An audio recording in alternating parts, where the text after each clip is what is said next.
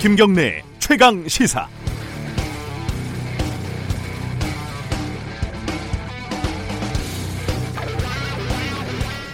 조국 장관 딸에 대한 관심에 비교할 것은 아니지만 어, 나경원 자유한국당 원내대표의 아들의 고등학교 시절 연구와 관련해서도 특혜 아니냐 이런 의혹이 일고 있습니다. 교육부에서 조사를 하고 시민단체에서 검찰 고발을 했다니까 일단 지켜봐야 될 일이죠. 그런데 어, 우연의 일치지만 조 장관과 나 원내대표는 잘 알려진 대로 서울대 법대 82학번 동기입니다. 나 원내대표가 아들을 부탁한 사람도 서울대 의대 출신이고 현 서울대 교수죠. 조 장관 딸이 제일 저자로 오르게 도와준 당국대 교수도 서울대 의대 출신입니다. 그러고 보니까 조 장관 부인도 서울대 영문과 출신입니다. 서울대 어, 그 자체가 문제라는 말이 아닙니다. 우리나라 엘리트들의 끈끈한 네트워크가 새삼 참으로 놀랍습니다. 이 사람들이 뭘 잘못했다는 것도 아닙니다. 그냥 자연스럽게 형성된 네트워크일 테니까요. 이건 검찰 개혁과도 관계없고 조국 장관을 반대하냐 찬성하느냐는 정치적인 문제와도 괴가 다릅니다. 서로 도와주고 끌어줄 뿐이니 법적인 문제가 없을 가능성도 크고요. 때문에 해결할 수 있는 뾰족한 방법도 없습니다. 검찰 수사로도 입시제도 개선으로도 불평등의 문제를 근본적으로 해결할 수 없습니다. 여기에서 정치가 등장해야 합니다. 사회적인 불평등, 법과 제도가 해결하지 못하는 박탈감, 소외감, 무기력함, 이걸 받아 안아야 하는 게 정치입니다. 이런 정치의 효능감, 정치의 쓸모, 이런 걸 느낀 지 참 오래되지 않았습니까? 머리를 짧게 깎는다고 해결되는 문제가 절대 아닙니다. 9월 17일 화요일 김경래 최강 시사 시작합니다.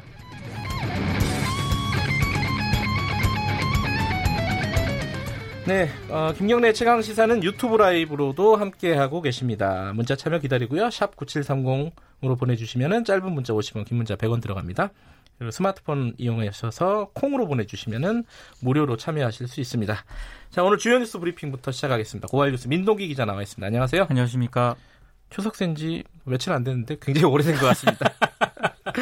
자, 조국 장관 속보가 여러 개가 들어와 있습니다. 정리 좀 해보죠. 오촌 조카 조모 씨가 어제 구속이 됐습니다. 네. 범죄 사실 중 상당 부분이 소명이 되고 도망 내지 증거인멸의 우려가 있다는 게 재판부의 판단입니다. 네. 아, 조 씨는 조국 장관 일가가 총 14억을 투자한 사모펀드죠. 그 블루코어 밸류업 1호의 운용사 코링크의 실소유주로 지목됐던 인물인데요. 네. 사모펀드와 조국 장관 가족 간의 연결고리 역할을 해온 것으로 전해지고 있습니다. 네. 이조 씨는 영장 실질 심사에서 혐의를 일부 인정을 하면서도 억울하다는 점을 피력한 것으로 전해지고 있는데요.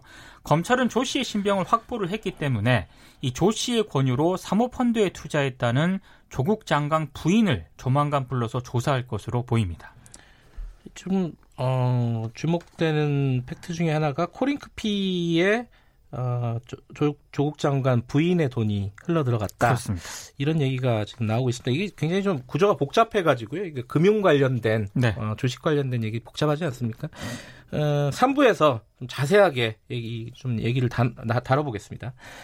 반면에 또 한편에서 조국 후보, 어, 조국 장관의 딸이 소환이 됐다는 기사가 있었어요. 이게 동아일보가 보도한 내용인데요. 네. 어제 비공개로 검찰에 소환돼서 조사를 받았다고 합니다. 고등학교 시절 제일 저자로 등재된 당국대 의대 논문 작성 과정, 그리고 한국과학기술연구원의 허위 인턴 활동 증명서 발급 과정, 동양대 총장 명의의 표창장 발급 과정 등을 조사를 했다고 하는데요.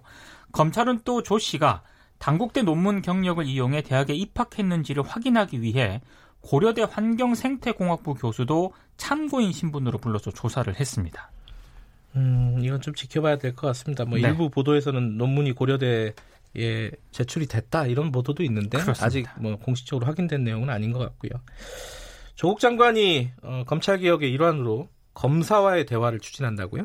일선 검사들의 의견을 듣기 위한 차원에서 이른바 검사와의 대화 자리를 이달 중으로 마련하겠다고 밝혔습니다. 네. 검찰 조직 문화를 개선하기 위해 검사와 직원 의견을 직접 듣겠다는 그런 취지인데요. 이 자리에 참석하지 못하는 전국 검사들이 의견을 개진할 수 있도록 온라인 의견 청취 방안도 만들기로 했습니다. 네. 아, 일선 검사와의 대화를 통해 최근 이뤄지는 특수부 중심 검찰 수사에 대한 검찰 내부의 다양한 의견을 취합하겠다. 이런 의도가 담긴 것으로 보이는데요.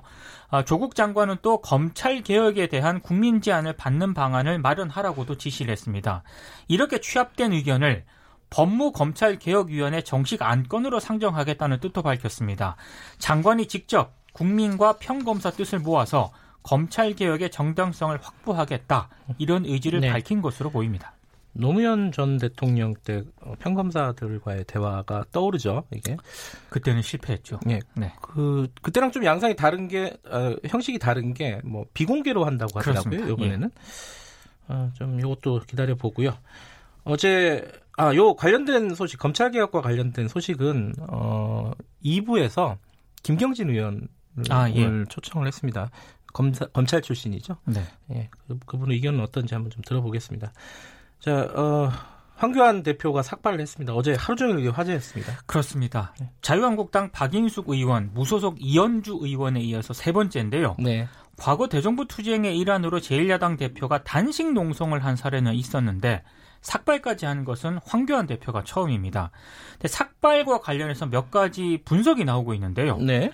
정기국회 개막으로 원내 투쟁이 중심이 된 상황에서 지금 황 대표는 원외 당 대표 아니겠습니까? 존재감을 부각하고 내부 결속력을 다지겠다는 그런 의도가 있는 것 아니냐 이런 분석이 하나 있고요. 네. 또 하나는 대선 주자 황교안의 입지를 다지기 위한 포석이다 이런 분석도 한편에서는 나오고 있습니다. 근데 일각에서는 삭발이라는 방식이 구시대적인 방식이다 이런 비판도 제기가 되고 있습니다.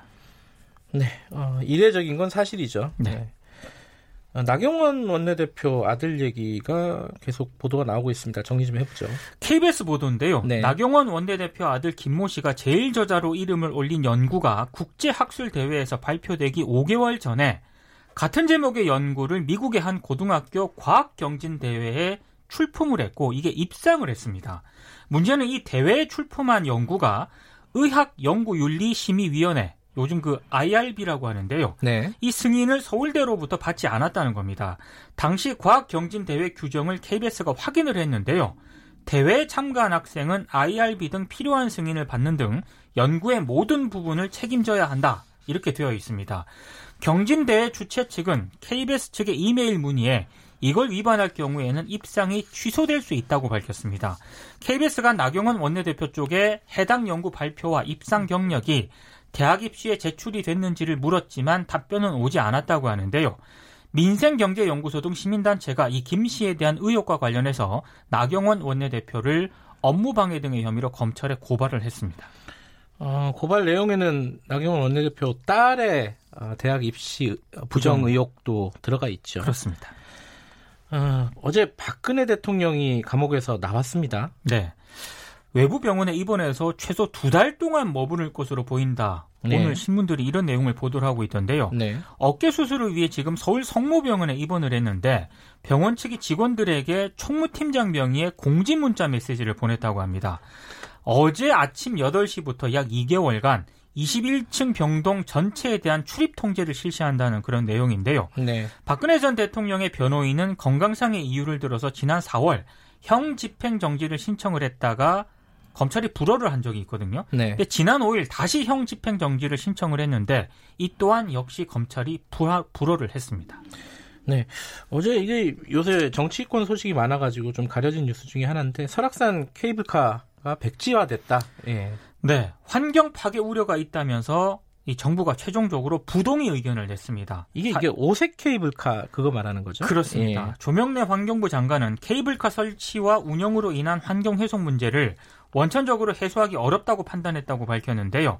사업 무산에 이 양양구는 크게 반발을 하고 있고 환경단체는 합리적인 결정이라면서 환영의 뜻을 밝혔는데요. 네. 어, 조 장관은 지역 발전에 실질적으로 도움을 줄 수 있는 지원 사업을 적극 발굴해서 협의해 나가도록 하겠다 이런 얘기를 했습니다. 네.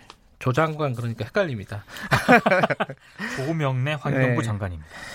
예, 마지막 소식 좀 전해주시죠. 정부가 이주 노동자를 사업장에 배정하는 기준이 있습니다. 점수제 배점 기준이 있는데요. 이주 노동자 사망 시에 사업주가 받는 감점이 1점에 불과하다고 합니다. 네. 이 점수제가 뭐냐면은요.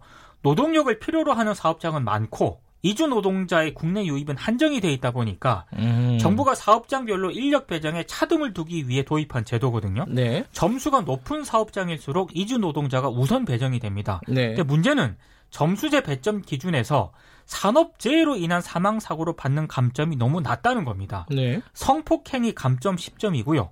폭언, 폭행, 성희롱이 감점 5점. 임금 체불 노동조건 위반이 감점 3점이거든요. 네. 근데 이주 노동자 사망 시 사업주가 받는 감점이 1점에 불과합니다. 시민단체들은 정부가 이주 노동자 사망 사고를 사업주의 가벼운 과실로 보고 있다 이렇게 비판을 하고 있습니다.